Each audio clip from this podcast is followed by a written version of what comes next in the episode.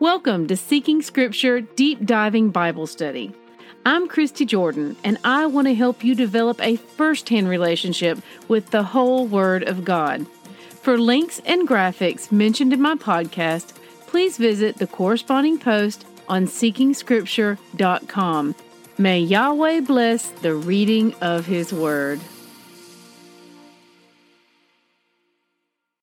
Good morning, siblings. Today's readings are Genesis 46 through 47. Fasten your seatbelts for today's reading. Might want to take a deep breath and grab a glass of water too, because we're making history. Rabbit trails. Note, from here on out, I will go back and forth between using the name Jacob and the name Israel. I tend to prefer Israel because Yahweh named him that. But most of my Bibles say Jacob, so it depends on what I'm pulling my notes together from. You've been warned. I feel a great sense of peace in our readings today.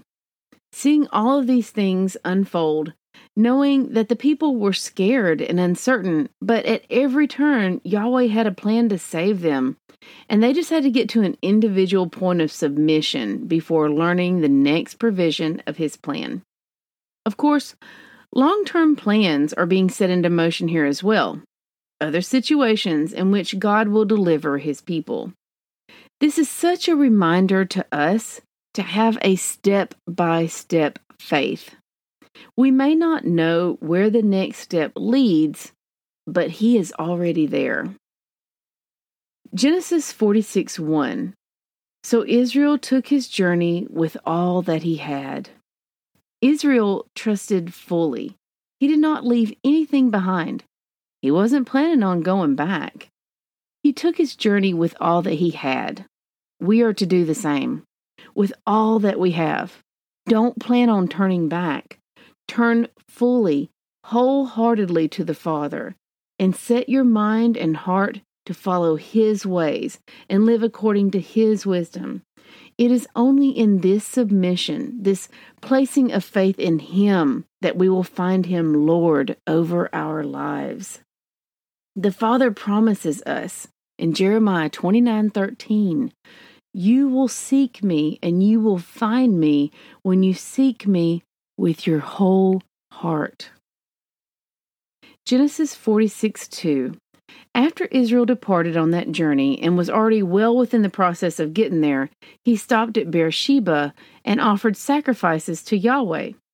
He had already stepped out in faith, but now we see that he harbored some deep concern and fear about either the trip itself or the outcome, because the Father, in his constant grace towards us, appeared to Jacob in a vision. He spoke words of comfort, hope, and the future to Israel. Reading this verse always gives me goosebumps.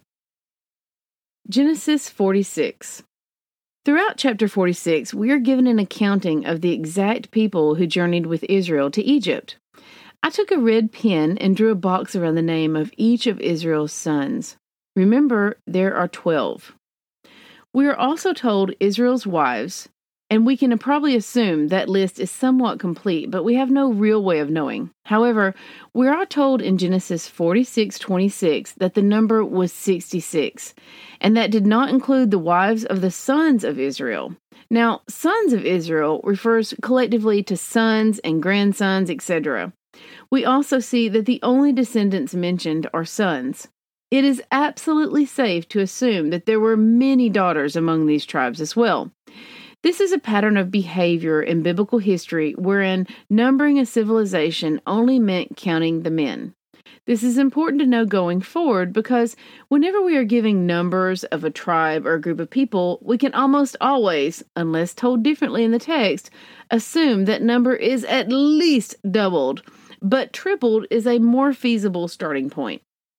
All told, he says the numbers of person with them who came into Egypt is 70 but I'm confident that number as well did not include the daughters and wives. In fact, 70 is a symbolic number in Hebrew that we will see repeated throughout the Bible. Generally, whenever you see the number 70, that is a symbolic number that means a wholeness or the complete number. Now, hear me please in telling you this. I'm only trying to help convey cultural customs of the time. I'm not in any way telling you that special numbers have power or anything like that. I would caution you not to be led to any type of mysticism that involves numbers or stars or any of the sort. Just as in our time, if someone does a great job and we use that 100 symbol to mean perfect, great job. So the number 70 is being used in this sense to tell us that Israel brought his entire family with him, the whole family. It's like saying, well, he brought 66 of his sons and grandsons, but in addition to that, he brought the whole crew as well. We see this passage telling us there were 66 men who came. Now, just as we discussed, out of those 66 men, many of them were grown and had wives. There's no telling how many daughters, but it could easily have been a daughter per male or and a wife per male. So this further tells us that the number 70 is symbolic. And the context tells us that the whole of Israel's family journeyed with him. He had no intention of returning, so no one was left behind. Genesis 47 7. Jacob blesses Pharaoh. Jacob blessing the Pharaoh might seem a little out of place, but there was great regard for elders in this time, and Jacob was likely one of the oldest people the Pharaoh had ever met. You see, historical records of the time show that Hebrews outlived Egyptians by vast margins. Estimated lifespans of Egyptians were just a little over 30 years. We see further evidence of this when Pharaoh asks Israel how old he is. It would likely be appropriate to read with a bit of wonder in Pharaoh's tone when he asked that question. Genesis 47 9. I love Israel's answer when asked about his age.